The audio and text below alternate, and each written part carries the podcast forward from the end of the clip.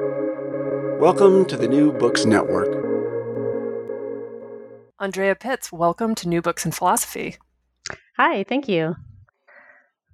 Will Will you start by telling us a bit about yourself and your background as a philosopher, and how you came to write this book, um, how it was informed by prior work, and how you came to center Anzaldúa in your thinking?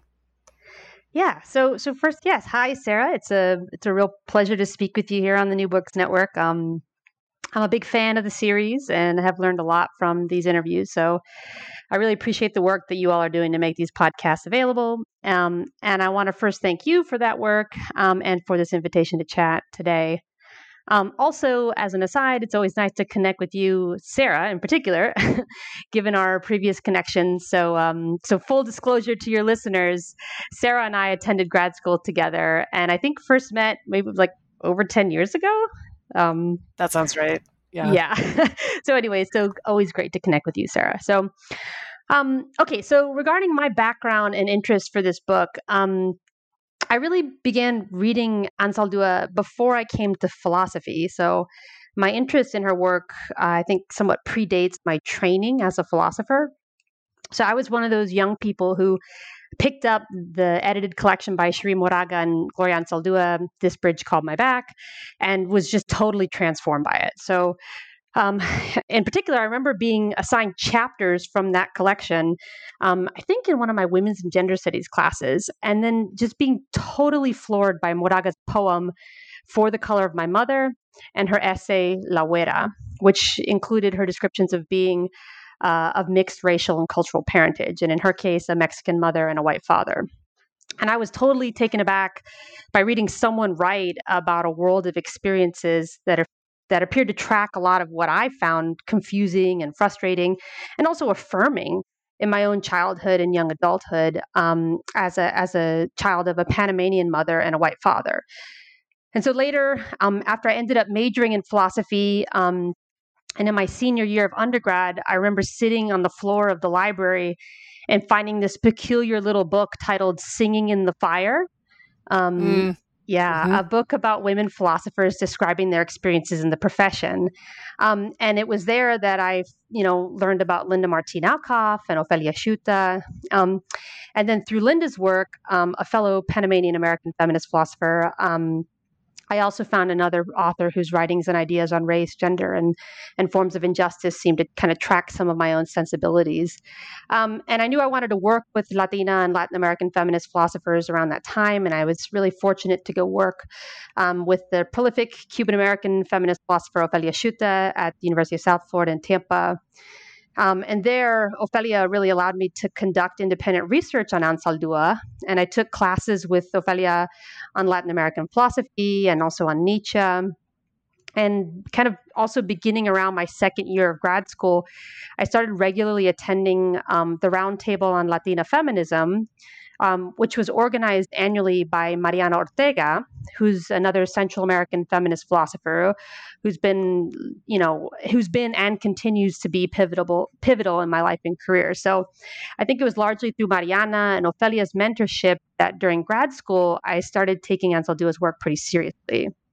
And this was true not only due to the leading Latina and Latin American philosophers in my life, but also um, due to my work also with the Latin American and Caribbean historian at the time, Adriana Novoa, who I continue to work with closely today. And um, as a historian, Adriana has had plenty of criticisms of Anzaldúa, um, but she also helped me, I think, foster a love and appreciation for cultural history. And I see that mm. as an important facet of some of the work that I continue to do today. So just just thinking now the themes from this book in particular, I started um, exploring strands of collective agency within Anzaldúa's work. At, as I mentioned at the Roundtable on Latina Feminism, um, which is now called the Latina Latinx Feminisms Roundtable, and you can find it online if anybody wants to look it up. Um, and uh, and huge shout outs too to Mariana, who for now over ten years has been you know offering me guidance and friendship and um, and support on uh, specifically on on reading Anzaldúa's work. So. And I think while Mariana's work um, explores existential and phenomenological dimensions of Anzaldúa's writing, um, my own work um, is trying to model some of that same care um, for Latina feminist philosophy uh, in the same way that Mariana does in her life and work. Um, and so it was probably back in 2009 or 2010 that I began to to work through some ideas specifically on Anzaldua's framings of autobiography. Um, and I think it was that space at the roundtable that Mariana orchestrated every year, um, including the many friends and researchers and activists that I met there that really made this this book possible. Um, and then later in 2011, um, when I transferred to Vanderbilt for my PhD, um, where you and I met, um, and I began working with Jose Medina, um, I wrote a chapter of my dissertation with him on, on Anzaldua. And the dissertation um, was on what I was calling at the time racial interpolation. Um, which was working through some communicative dynamics of feminist metaethics and epistemology, um, and Jose's work on race and gender within epistemology was really formative for me.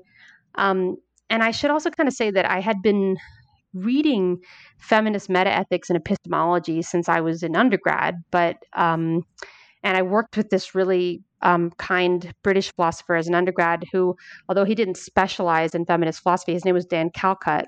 Um, he agreed to take me on for a project in my senior year on issues regarding the metaphysics of race and gender.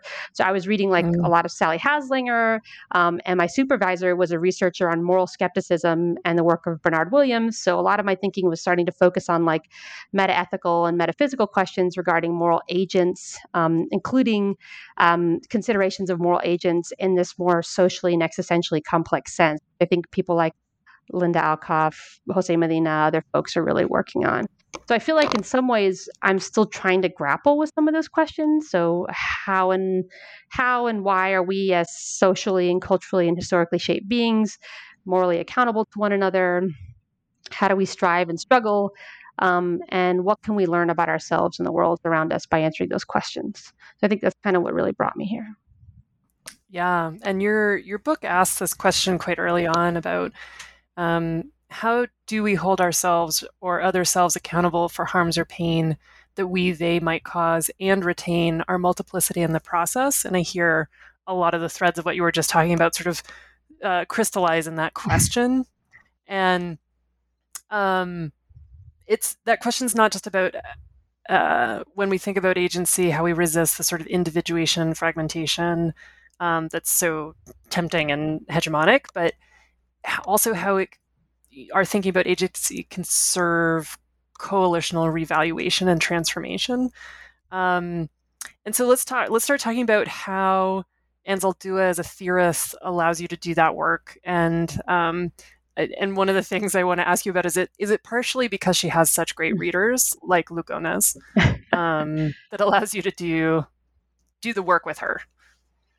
Yeah. Uh, so, yeah, thanks for picking up on this. Um, I do think, um, so I agree. Yeah, I think facets of individualism and individuation have really shaped a lot of um, forms of contemporary moral, legal, social, and political theory um, in ways that these tropes and background assumptions sometimes become an obstacle for philosophers to be able to to address some of those questions that I mentioned a minute ago, um, and specifically about the kind of complex socio-historical existences that we deal with in our moral ecosystems. Um, but as you rightly mentioned, um, or maybe suggested, um, so much of history and social theory tells us that the most beautiful and transformational political actions or artistic movements or forms of influential literary or scientific production happen collectively right? Through mm-hmm. people power or through building trust and relationships or through collectively believing in a shared future that looks differently than the one that we're in. Um, and also, I know that my own personal achievements and challenges and opportunities have been the result of that same socially rich and historic or, or set of socially rich and historically sedimented conditions, um, mm. including experiences of racial cultural difference or gender and sexual variance and and relationships to knowledge production, um, including what I should or um, am expected to know about myself and so on. So, um, so one of my claims in the book is that I think Anzaldua, Anzaldua knew all of this too, um, and wrote extensively about the need for bridge building, border crossing, transgression, vulnerability, and the inevitable risks of causing harm to others while we strive for a better future. Um, and while I began exploring some of this at the roundtable, I think it was actually back in 2018 um, when I visited the Anzaldúa archives um, that some of my suspicions were confirmed and really started to come together for the book. Um, and what I found, um, and this is this kind of thread, this will thread back to the reader's question, but what I found was that Anzaldúa was not only writing in public works like Borderlands La Frontera or Now Let Us Shift about forms of impurity or multiplicity and coalitional movement, but she was also writing graduate term papers for her PhD program near the end of her life on questions of autobiography and multiplicitous forms of self knowledge for women of color writers. So she was writing about this, about narrating and describing oneself um, in these in these term papers, which I got was able to read at the archive. So, so to me, this all tracked the kind of collective and collaborative nature of her ed- editorial works, like "This Bridge Called My Back" and "This Bridge We Call Home," which was published um, near the end of her life. Um, and it showed a sustained pattern of engagement with questions of how taking oneself serious or how knowing oneself and describing oneself was this collective undertaking. Um, and this includes considering Anzaldúa's own relevance as an author, philosopher, poet, educator, um, as a collective and collaborative process. And, and this point was really brought home to me by the archivist of her collection at UT Austin, um, Carla Alvarez, who responded to my questions about whether the differential uses and applications of Anzaldúa's work beyond her own writings would have been something that she might have been concerned about or would have been, um, you know, uh, protective of. Um, and so, uh, Carla, as someone who had cataloged and listened deeply to many of Anzaldúa's works, including was you know knew quite you know directly where I could find things in her uh, video materials, for example, like very careful listener and and yes. uh, and um, you know very knowledgeable about Anzaldúa's corpus.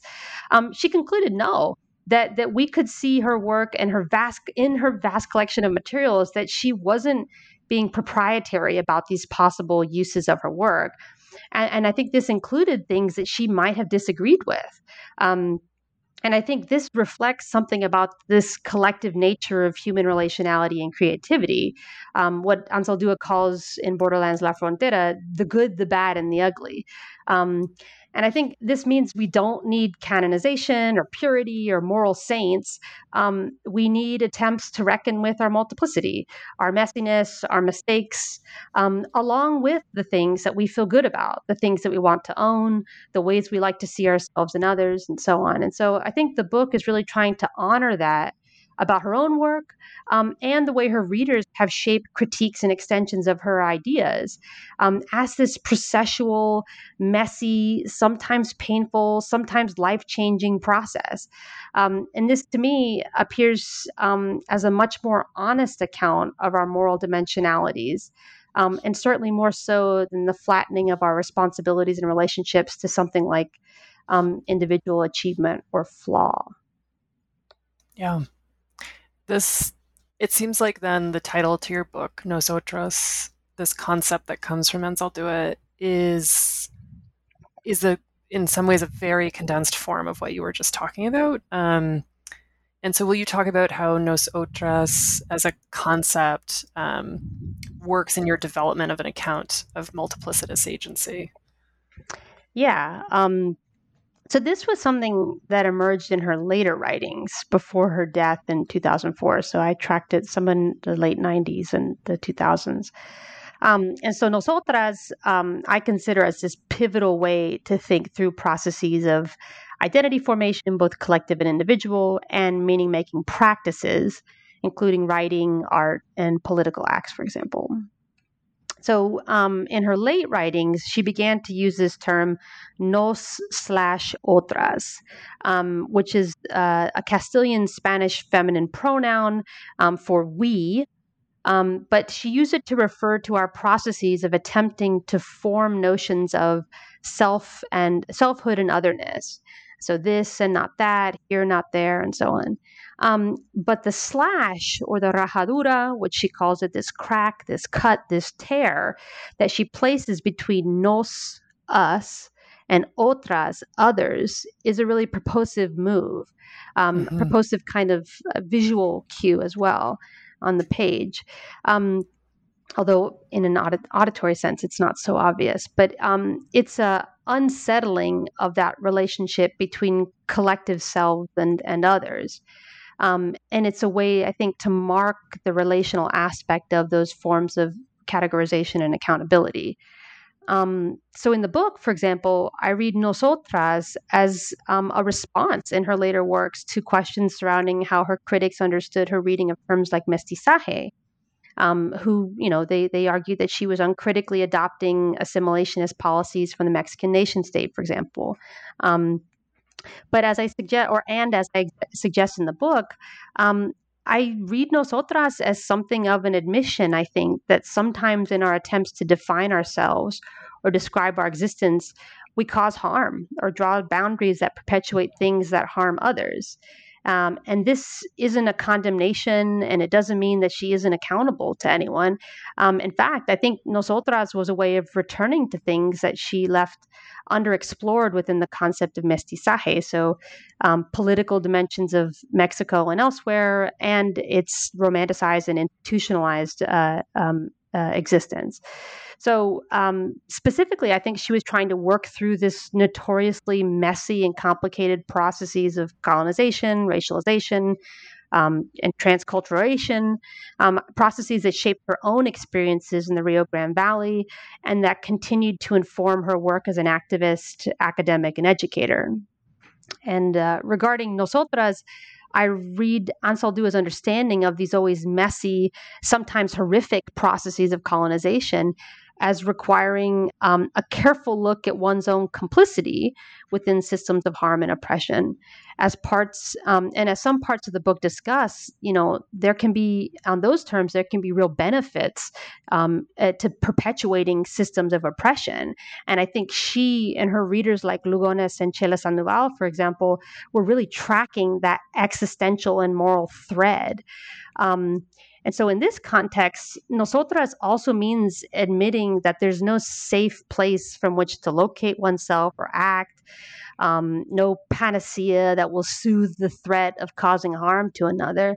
Um, but rather than being an apologist for that risk, um, she starts developing these tools like different neologisms and ways of writing and describing our relationships and ourselves and each other. And so these are then, I think, new ways to focus on the potential boundaries, cuts, conflicts, and divisions that arise from our actions. Um, and in this way, we can understand our moral relationships as calling for ways to understand the generative and limiting forms of political, normative, and historical conditions that divide and unite us. Um, and this, as I suggest in the book, emerges from her use of the term nosotras in her later works, and then um, threads an important line through through the book on how I, I take it that we can interpret agency in a more multiplicitous register. Yeah, and this you give this great overview of the way that Anzaldúa rejects models of agency that rely on insularity, isolationism, individualism, and imperialism. Those are each of those terms you really dig into. Um, and you talk instead about her developing a model of um, agency as shared interaction, distribution, interdependency, and coalition.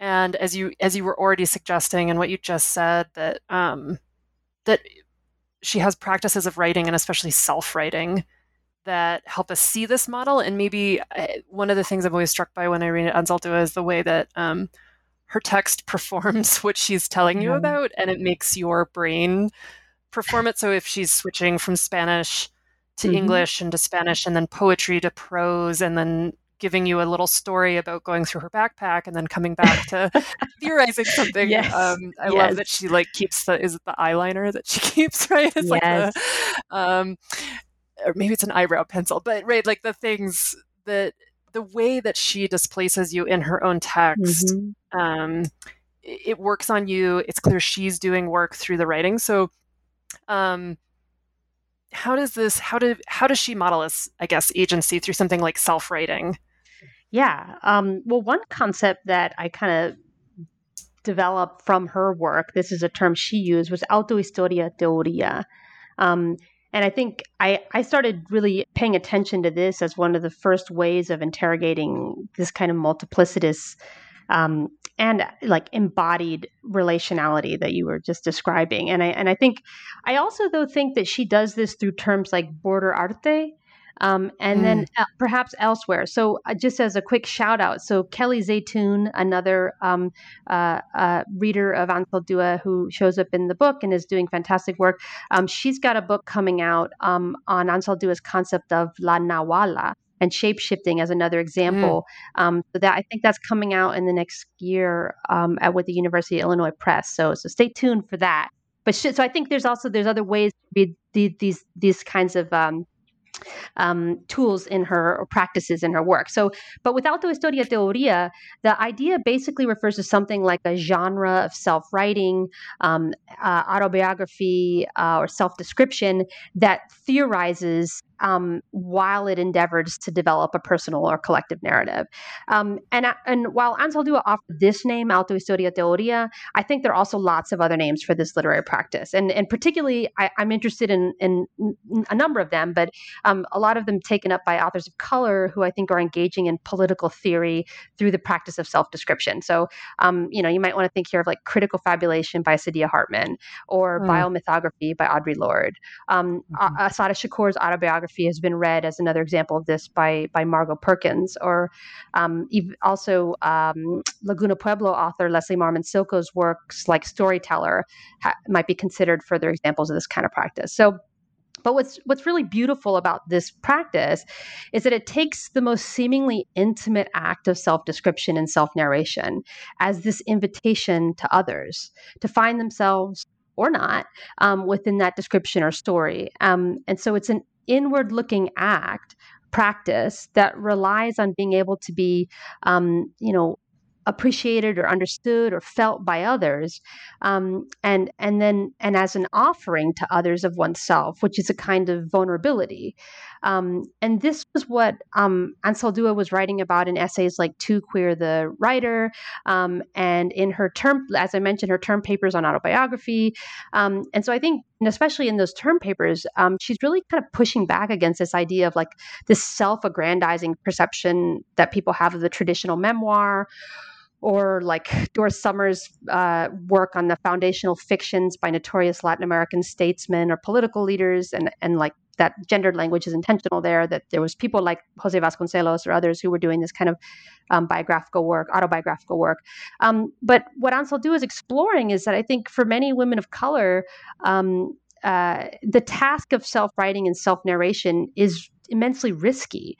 Um, and it's in terms of this threat of doubt, denial, and maybe simple indifference from from others. And i think with that risk comes this opening for others to find themselves and to chart their social worlds through the stories and the struggles and the joys of another person's self-description and this is i don't think this is demand for like kind of perfect isomorphism or like this simple mm. form of appropriation of another person but i think it's often like Anzaldúa's poems and essays this invitation to look and to feel and to orient oneself from that story or, or narration um, or fragment in order to better understand how we do or don't relate um, and as she says, we read ourselves as readers, or we, we should read ourselves as readers, as being one who is being invited or being refused at the door.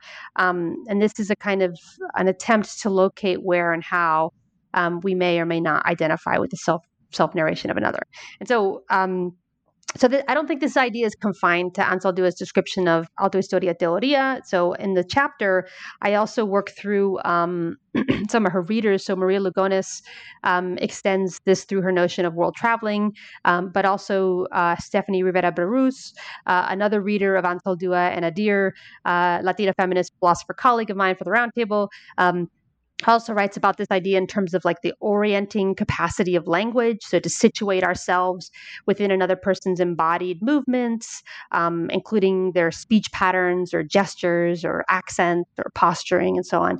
Um, and then also uh, monique roelofs who's another roundtable um, participant and, and colleague um, considers this a kind of interpretative movement occurring beyond human linguistic acts. So this kind of goes back to what you're saying about you know the the, the object object orientation. So, and I think um, for Roelofs, this is being found in Anzaldúa's descriptions of material objects.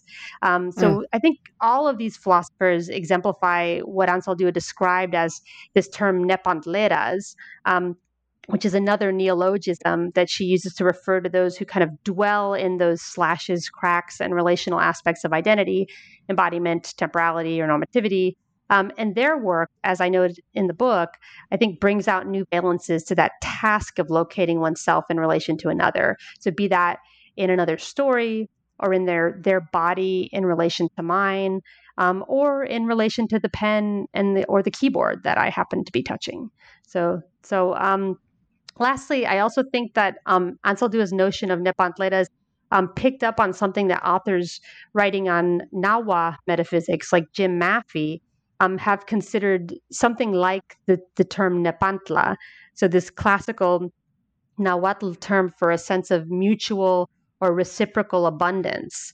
Um, and so, this is mm. a hmm. kind of a possibility for recognizing our mutual relations as abundantly betwixt, what he says, abundantly betwixt and betweened, um, which I love. Um, and it is something that I think Anzaldúa was deeply aware of and, and perhaps trying to kind of thread out through her use of terms like nepantleras, autohistoria teoria, border arte, and so on. Yeah, no, I'm struck by the autohistoria teoria as a practice, and then nepantleras as like an agentic position, mm-hmm. I guess. And so it's sort of like she's giving us all, right? She's like, as you're describing, like giving so much language, right, and giving so many approaches and and different ways to try to think about um, to think about the messiness um, yeah. and its its p- potential. yeah, um, yeah, and navigating well, and it. The, yeah, and now, yeah, yeah, that's right. That's really important. Um, that's right.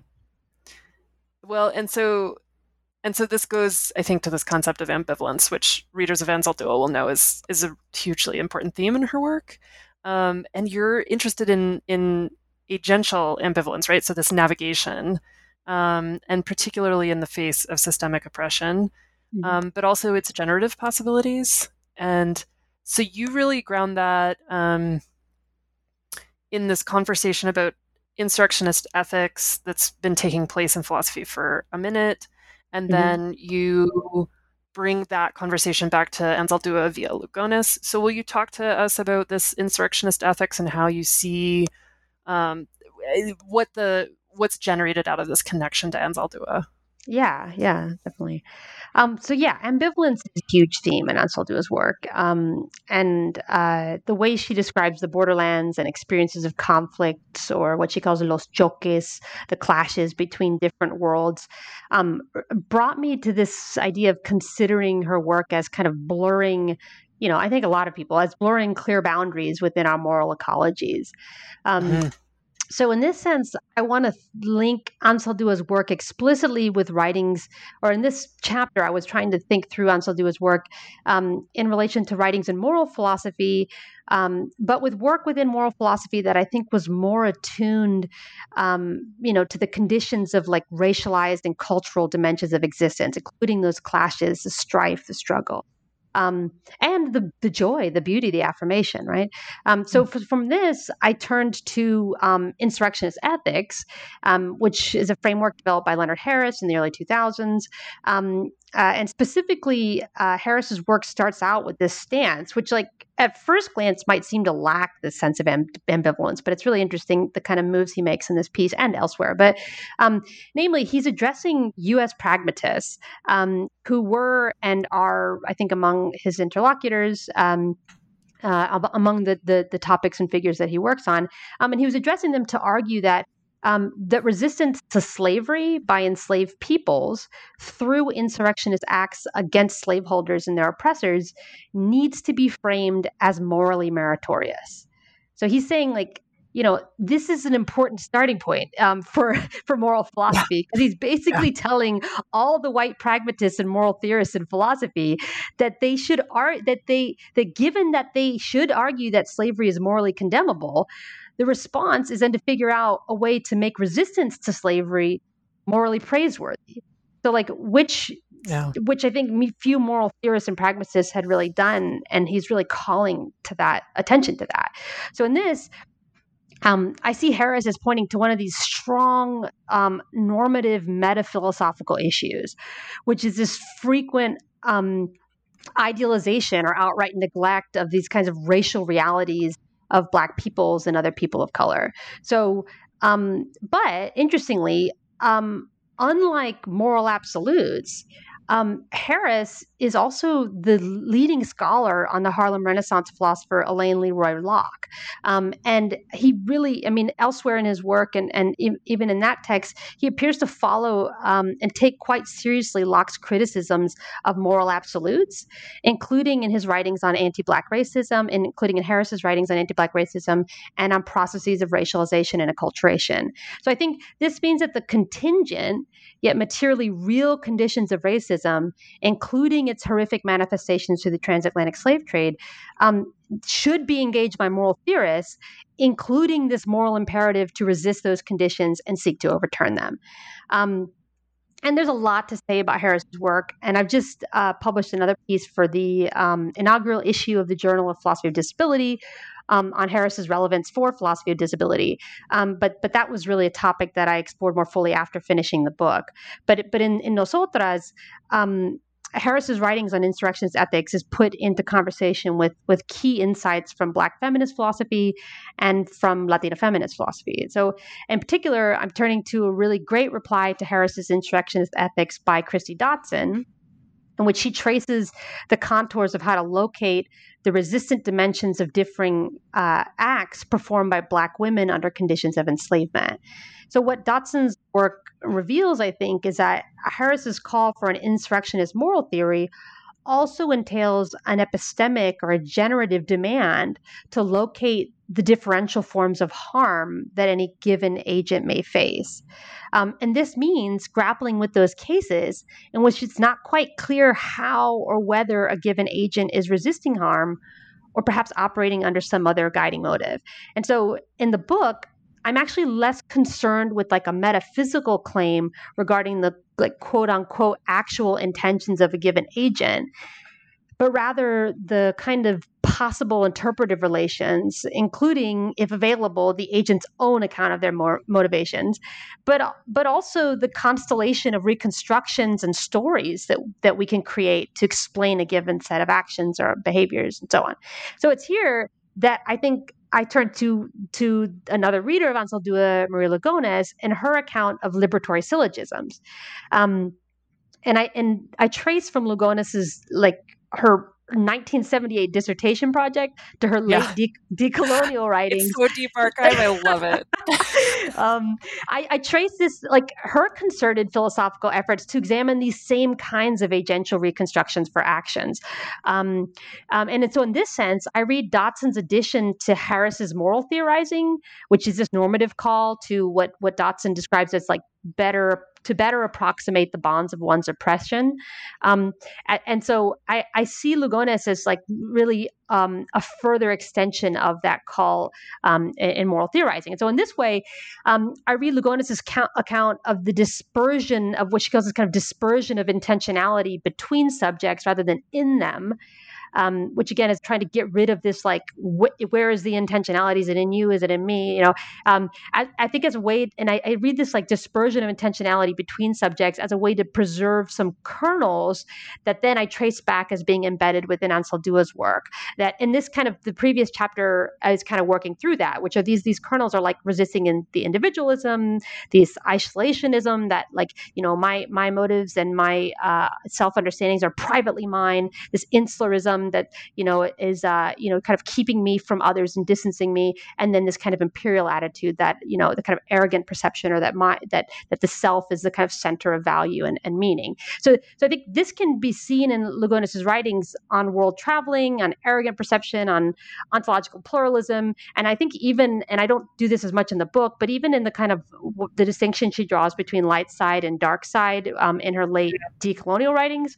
Um, but I think she's looking for ways to reinterpret history, to reinterpret our interpersonal relationships and our institutional relationships, which all, perhaps surprisingly, have some of these like really cool glimmers in the dissertation, although like in these covert ways, which is really fascinating. Um, and again, speaks to institutional dynamics of our own practice in philosophy. Um, totally. But but she does these, I think, um, as ways like this kind of reinterpretive practice to, try, to help build practical accounts that allow us to develop stronger relationships um, and to through through our ability to kind of understand and locate ourselves across difference and differential divide. So I think this is another kind of moral border crossing, um, or a kind of this mutually abundant set of ways to reconceive our relationalities as maybe nepantleras.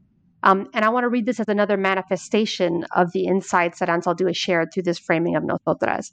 Um, and as a final caveat, um, just to be clear, I don't think this is like a, um, this is not like a kind of open vulnerability to all forms of relationality, and I, and I make this clear in the book because I think just kind of shifting back to Harris, I think the moral task of resistance to oppression um, demarcates these kind of seemingly harmful from seemingly non harmful options for actions and interpretations of action. But yet, those contingent relations to the differential vulnerabilities is how Anzaldúa appears to be tracking these kinds of open wounds and deep forms of ambivalence that occur through this this idea of nosotras, through making these kinds of you know distinctions between us and them and through through self and other and so on. So i think that was there's there's a there's a politicized kind of call to to understand in the last part of the chapter which is these um, four different um, uh, modalities of agency that I try to sh- work through to show, like you know, when when we seek to to to to end toxic relationships, or when we seek to to, to try to um, prevent, like to try to you know, uh, to try to to to pause or to to stop forms of relationality that are going to be potentially harmful. That there's room for that within this kind of framing of uh, this kind of normative framing and historicized and contextualized relationship uh, conception of agency. So I think that the last section of the chapter is really trying to show that the positionality. Um, that like this chapter is i think trying to do some of this meta ethical theorizing about agency but in a register that's attuned to these material realities of gender race culture and positionality within those material terms yeah yeah and and so um shifting but not not leaving any of these themes actually. You you track Anzaldúa's importance for disability theory um, and partially what you're doing, I think, is um, this is like contextualizing and historicizing her work on agency, but you also you also show how our understanding of multiplicitous agency can support disability justice projects, um, and particularly through her retelling of the story of Coyolxauhqui. Is that even close? Is that, that decently? sounds right? Coyolxauhqui, okay. yeah. Coyolxauhqui. Um, and you just you spend this wonderful time reinterpreting that story um, to show these connections to disability justice um, projects. So, um, how does the story help you do this work? Um, yeah, so Anzaldúa turned to this story of Coyolxauhqui. Um, this is a, a divine feminine uh, being of sorts within an, an ancient Mexica origin story of the moon um, to consider relationships with identity, I think, and, and the body. And so, in particular, and I've actually started to pick up on this elsewhere in her work, um, her poem Holy Relics, for example, discusses the disinterment and dismemberment of St. Teresa of Avila. Um, oh, and I've got, a, I've got a chapter coming out in, in a new anthology on disability in American philosophies, um, edited by Daniel Brunson and Nate Jackson on this very topic and on that poem.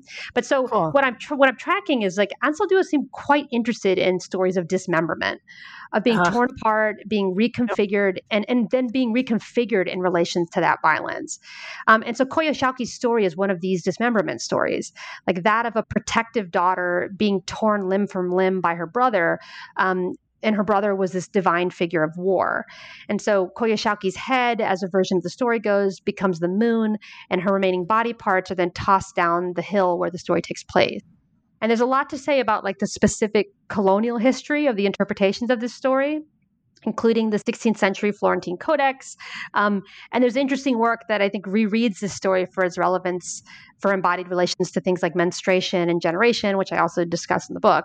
Um, but for now, what I wanted to say is that um, I think as I've been tracking elsewhere in her work, these themes of embodied dislocation, fracturing, being torn apart were much more than metaphors for Anzaldúa. I mean, in particular, her readers who are attuned to disability, like Suzanne Bost, Leah Lakshmi Piepzna-Samarasinha, Julie Minich, um, Aurora Levins Morales, um, and, and, and, a number of others, I think have shown that Anzaldúa was trying to theorize a number of relationships to very real forms of physical pain, chronic illness, medical intervention, and societal neglect and blame. And so, for example, we know that she died in 2004 due to complications related to type 1 diabetes. We know that she described her own life as being shaped by that diagnosis and her embodied experience of the diabetes. We also know that she writes about the hysterectomy she underwent at age 38 using fairly graphic terms, and that she dealt with an endocrine condition her entire life that shaped her experiences of gender, sexuality, and bodily awareness. Aside from these diagnostic relationships to pain and illness, though, she was also acutely aware of forms of societal divestment, bodily shame, and overcoming narratives, all of which directly impact disabled people as well as people whose lives, while perhaps not identifying as disabled, have been marked by debilitating or toxic conditions. And this last part was really important to me. So, this reading of Coyolxauhqui that she offers in her work seems to speak to something broader than this individual identification. Um, mm-hmm. So, what she's working toward is this interdependent understanding of bodily knowledge. I think that could reframe a dichotomy between between disability and, and ability. And I think this is something that folks in disability justice, while politically ado- adopting terms like strategically importantly, politically adopting terms like disability justice, are also utilizing as a praxis among oppressed communities to address to address the variety of ways in which we understand ourselves and our embodied differences. And so I think this is to say, like disability justice activists like Aurora Levins Morales, for example, um, suggest that our bodies, including our pains, illnesses, sensitivities, and vulnerabilities, actually provide us with a map we can follow to understand the webs of relations that we're in. And this includes mapping out toxic work conditions, living conditions, intergenerational forms of violence, or how, for example, most medical services are seldom equipped to address issues of systemic racism, classism, and colonization. So, in, in this sense, Anzaldúa's writings on dismemberment and what she calls this Coyolxauhqui, and then the other term is this Coyolxauhqui imperative, um, which is a kind of drive or an attempt to put things back together after violent fragmentation that this is this is occurring all while knowing that wholeness and finality is impossible but it's kind of this this process of self and group constitution. And I think this is part of what this the, the, the main theme of the book, this relational nosotras dynamic, is attempting to reconfigure um, and then try something out for oneself and one perhaps one's community um, and maybe perhaps for others, um, but also knowing that that process is continual. It's going to require regrouping. It's going to require um, uh, reconfiguring those relations. And so I think like that's that's one key way in which I think she's she's really doing something that's relevant for a disability justice project. Yeah, and I have to say that reading that chapter under current conditions, um, mm-hmm. it felt if it gave me a feeling like, oh, this is somebody who can help us understand how we're going to pick up the pieces of what's happening right now. Yeah. Um, you know like it was it felt you probably wrote it pre-pandemic. Yeah i did. Um, it felt it's it's extremely timely to the yeah. pandemic. Um, yeah. So um, in your last chapter you work through some really important critiques um, particularly of Anzaldúa's, Anzaldúa's use of the concept of mestizaje and particularly from within trans and indigenous scholarship. Um, and so, and I, I saw you sort of navigating those critiques, really like laying them out, giving them space, really honoring, I think, the, those critical pathways, and and talking with them, opening a conversation, particularly through the con- concepts of nosotras and nepantleras. Um, and so, and and the thing I saw you trying to do, the the like work of the chapter, I thought was like coalitional possibilities. Like, how do we not yeah. shut down these critiques and not make everything the same, right? Yeah. But yeah. to build the coalitions. So, will you talk about you know navigating those critiques through those concepts? Yeah, absolutely. So, um, so one thing I noticed, and that I now know that other trans Latinx authors, um, and it's another shout out, um, Francisco Francisco Galarte, um, who I had the honor of of having as a guest speaker in my grad seminar last year. Um, he mentioned this same point. Um, also, his new book, Brown Transfigurations, is fantastic. Would highly recommend it. It's also uh, there's an, also an interview with New Books Network with the LGBTQ plus studies um, uh, series. So uh, would highly recommend checking out Francisco Galarte's um, interview. But so one thing that I know he and I and other folks have noticed is that Anzaldúa has been cited and discussed by trans authors since at, since the late 1980s. So when Borderlands La Frontera was first coming out, and when important works within Anglophone trans studies like Sandy Stone's The Empire Strikes Back um, were being published as well. So, for example, like Sandy Stone cites Anzaldúa's notion of, of the new mestiza as an as what she calls this illegible subject that resonates with with some of the claims that Stone's making about trans subjects. And so, well, I definitely think that a full analysis of like Sandy Stone's footnote is is warranted and would be great to have out there. What what I wanted to track in this chapter were some of the ways in which trans authors have discussed Anzaldúa's work and whether they contended with some of the criticisms that she received during her lifetime, specifically for her use of concepts like mestizaje. So the chapter is really working out these critiques of mestizaje, right, um, and the relevance for for what what I call in the chapter and what other folks like Dean Spade and others call this kind of critical trans politics um, that is that is in the service of critiquing um, settler colonialism, which is which is I think what a task that some of her critics, um, Anzaldúa's critics, really argue that her conception of the of the new mestiza obstructed in various ways. So that she she really wasn't attuned to how she may have been perpetuating um, uh, settler colonial um, uh, frameworks and and practices and so on. So so the chapter works through various strands of critique of Anzaldúa, as you mentioned, um, and as the previous chapter does to some extent on discussions of disability. Um, and I also turned to the work of, of, a number of authors, but including folks like Talia Bettcher, um, Deborah Miranda of the Ohlone, Costanoan, and Esselen Nation, and a number of other indigenous and Chicana authors to begin doing the kind of deep contextualizing of Anzaldúa's views about a term like mestiza consciousness. So I want to kind of figure out what, what's happening with the critiques and with their their their relevance for now this critical trans politics um, and also you know what's you know what can we how do we kind of build from these critical um, perspectives?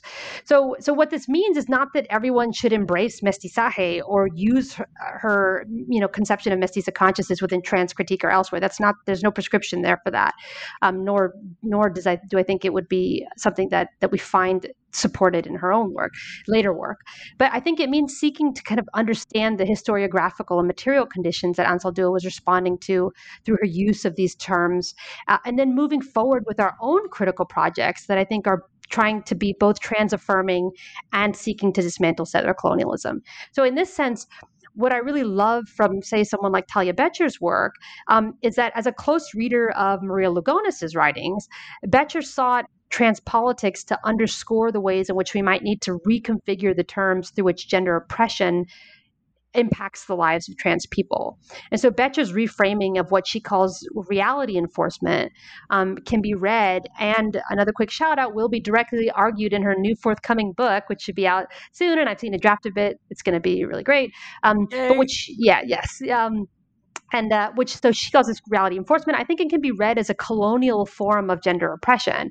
And in this mm. sense, Bettcher, as a white Canadian trans settler, attempts to build a framework to reconceive the oppression and harm from this multiplicitous lens that understands that Indigenous peoples, Black peoples, migrants, and a number of other people of color are struggling against demands that our bodies pose threats to others, that we're mere pretenders or deceivers in some way, or that we should be exposed to some further underlying settler reality of proper gender, sexual, and sex norms.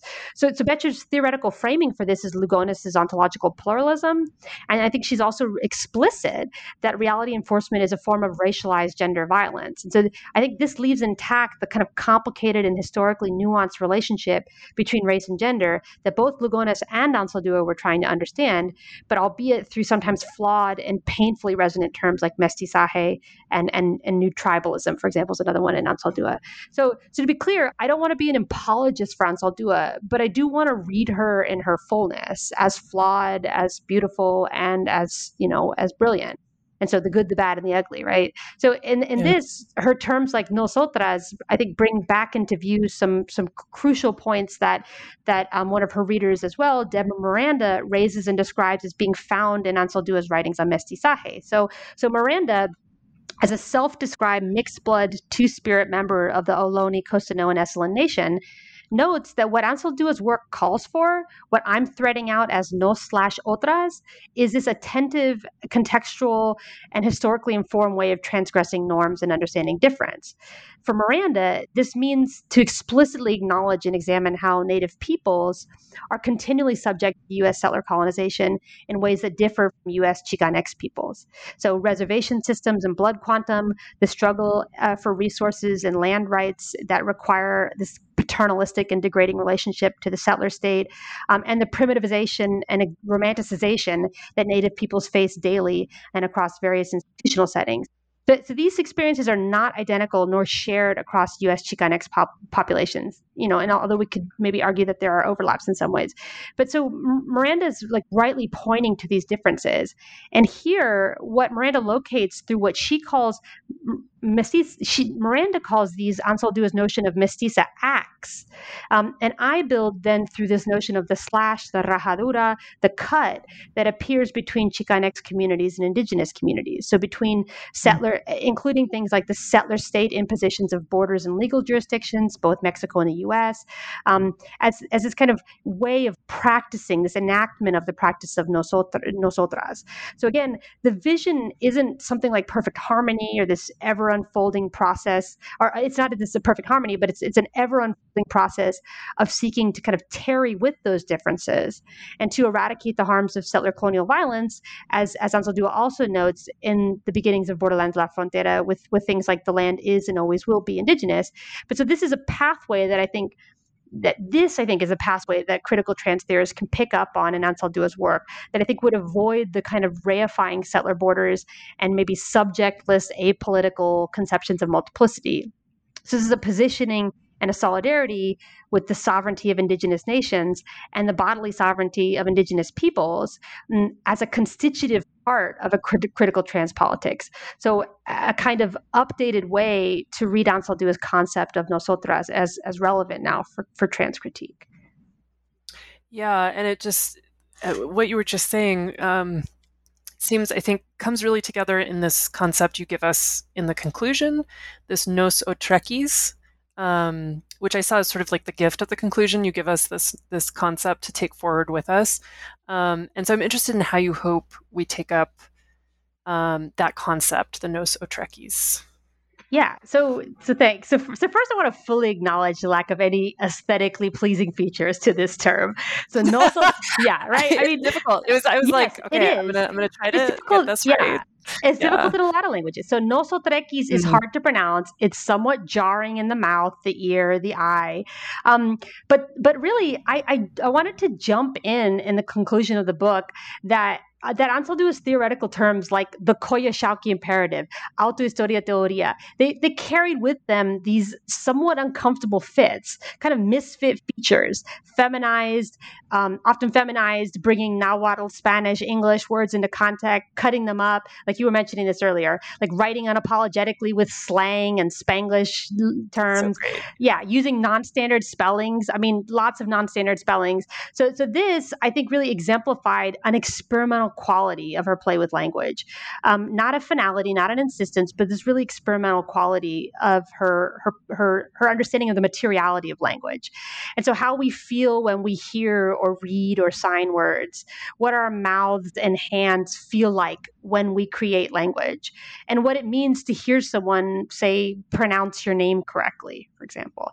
So mm-hmm. what she was think i think what she was thinking about i think she was thinking about all that like living that playing with that and then sometimes in helpful ways and then sometimes in ways it didn't work out for various reasons. So so the term for me so the term i think nosotrequis also echoes Anzaldúa's call through nosotras to look at our boundaries divisions and differences as a way to understand our relationalities and it just moves the term more explicitly back into this kind of zone of gender variance which i also think Anzaldúa worked on in various ways throughout her life. But but in this sense, given my own ambivalent ambivalent relationship to like binary gender pronouns, I wanted to end the book on this possibility for further play, for the discomfort of language and the misfit character of like really what many of us feel and live.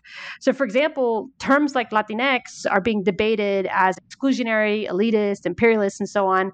And I discuss this in the book a bit. But what I want to say is that I hardly find the trans and non binary Latinx and Chicanx people in my life who use this term as a self descriptor to actually embody those qualities imperialist, elitist, exclusionary. Like more often than not, I find that a lot of us are trying words out trying to explain our relationships to our own bodies and the people who care about us in these bodies, like using lots of different words depending on which context we're in and who we're with, with it not being purists when we're trying to explain ourselves in multiple tongues, accepting mistakes, knowing that people sometimes get things wrong when addressing or acknowledging us or each other, and then trying to figure out how we can continue to live with these mistakes and build relationships or how we can sometimes need to draw boundaries, right? And lift up the, you know, kind of like draw some drawbridges up um, when these relationships are no longer sustainable. So this is this is how I find the praxis of nosotrequis in my life, like this constant reconfiguration of positionalities, of contextualizations of our actions and others. And I think this is a tool for survival. I think it's a tool for trying to make it, to support each other, to learn how to love ourselves, and then to fight like hell when when members of our community need it. So I think that's kind of where the idea comes from. Yeah, it's such a gift. It's a in all its difficulties. It's such a gift. um, all right. Well, so what are you working on now? Oh, okay. So yeah, so like right now, I've been well for the past few years. I've really been working a lot on the relationship between, and this is may seem like a detour, but I'll thread it back in a second.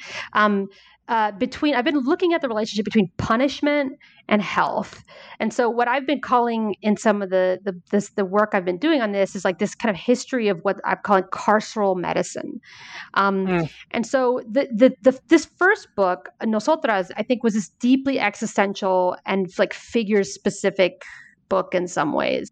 Um, and it's a personal book for me in a lot of ways. But the second book, I think, is is more about kind of institutional development, political histories, and contextualization of patterns of harm, uh, specifically against incarcerated peoples and their communities.